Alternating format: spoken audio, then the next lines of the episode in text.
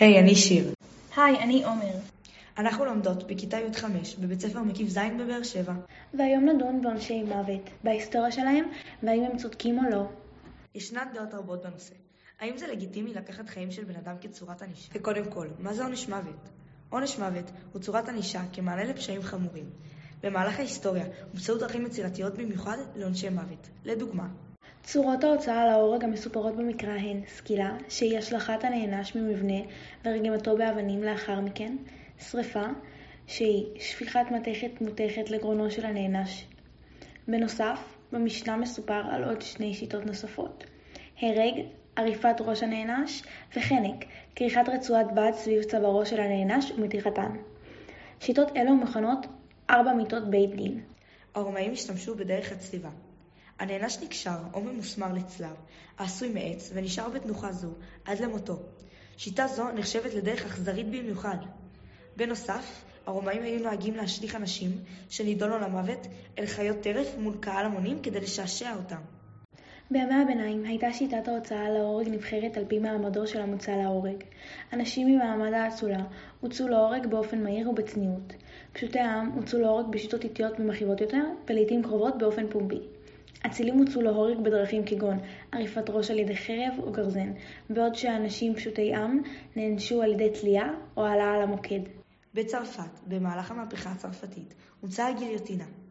הדרך המהירה בה עורפת הגיליוטינה את ראשי קורבנותיה גרמה לכך שההוצאה להורג נעשתה הליך מכני. בארצות הברית נהוגות מספר שיטות להוצאה להורג. הן נקבעות לפי המדינה שבה נגזר העונש. יש מדינות המשתמשות בכיסא חשמלי. הנידון למוות נקשר לכיסא, כשאלקטרודה אחת מחוברת לראשו ואלקטרודה נוספת מחוברת לרגלו. זרם החשמל מופעל לפחות פעמיים למספר דקות.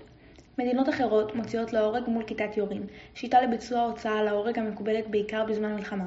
כיתת יורים מורכבת מקבוצה של אנשים, בדרך כלל חיילים, להם ניתנת פקודה לירות בו זמנית באדם שהורשע בדין, בזריקת רעל, תאי גזים או בתלייה. ולמי מגיע עונש מוות? ברוב המדינות שבהן נהוגה הוצאה להורג, שמור עונש זה לענישת מבצעי פשעי מלחמה, ויש המטילות אותו על רצח.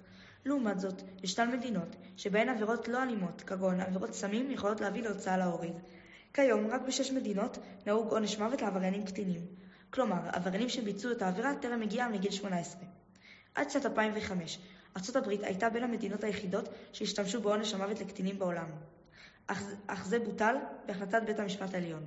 ישנן מספר אמנות בינלאומיות האוסרות על עונש מוות. אמנת האומות המאוחדות לזכויות הילד אוסרת על עונש מוות לקטינים. אמנה זו נחתמה על ידי כל המדינות, פרט לארצות הברית וסומליה. ועכשיו לשאלה העיקרית, האם עונשי מוות מוצדקים או לא? לדעתי, עונש מוות הוא עונש צודק מהסיבות הבאות. עונשי מוות מאוד מרתיעים אנשים, וההרתעה וחומרת העונש ידללו את ביצוע הפשעים, שכרוך בהם עונש מוות. אדם יעדיף לא להסתכן בקבלת עונש מוות, וכתוצאה מכך לא יבצע פשעים שהענישה עליהם כוללת עונש מוות. ואני נגד עונשי מוות, בגלל שכאשר נאשם מואשם בעונש מוות הוא כביכול בורח מהעונש שלו ומסיים את חייו לפני שריצה את עונשו כראוי בכלא. לדעתי יהיה עדיף שנענש יישאר בכלא לשארית חייו ויסבול שם מאשר שפשוט יברח מזה. אבל ההבדל בין עונש מוות לבין מאסר עולם הוא שבסוף מאסר העולם, שנמשך כ-25 שנים, הפושע משתחרר ויכול לחזור על פשעיו. אך עונש מוות שהורג את הפושע, מן הסתם, ימנע ממנו לחזור ולבצע פשעים.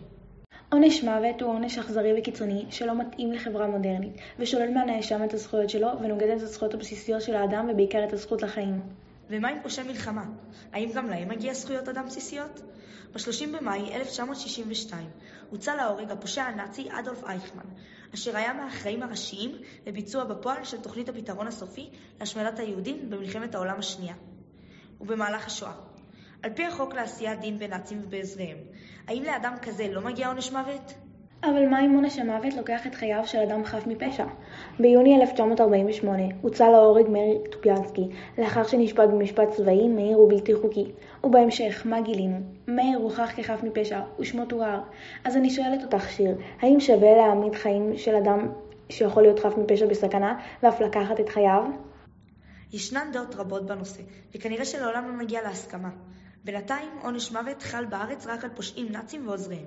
מאז 1948 ועד 1954 אנשים אחרים נידונו לגזר דין עונש מוות, אך כולם קיבלו חנינה. באותה תקופה עונש המוות לא חל רק על נאצים, אלא על כל אזרח במדינת ישראל. על פי הדוח השנתי של ארגון אמנסטי הבינלאומי בשנת 2003, היו 1,126 הוצאות להורג ב-28 מדינות. 84% מן ההוצאות להורג אירעו בארבע מדינות סין, 726 אנשים, איראן, 108 אנשים, ארצות הברית, 65 אנשים, וייטנאם, 64 אנשים. ב-2005 השתנתה המגמה. סעודיה חלפה על פני ארצות הברית ודחקה את וייטנאם מחוץ למועדון הארבע. ב-2007 עלתה פקיסטן למקום הרביעי עם 135 הוצאות להורג, ודחקה את ארצות הברית למקום החמישי. ככלל ניכרת מגמה של עלייה בהוצאות להורג במדינות אסלאמיות בתחילת המאה ה-21. הנושא הזה מרתק אותנו, ואנחנו מקוות שהצלחתם ללמוד עליו משהו חדש בזכות פודקאסט זה.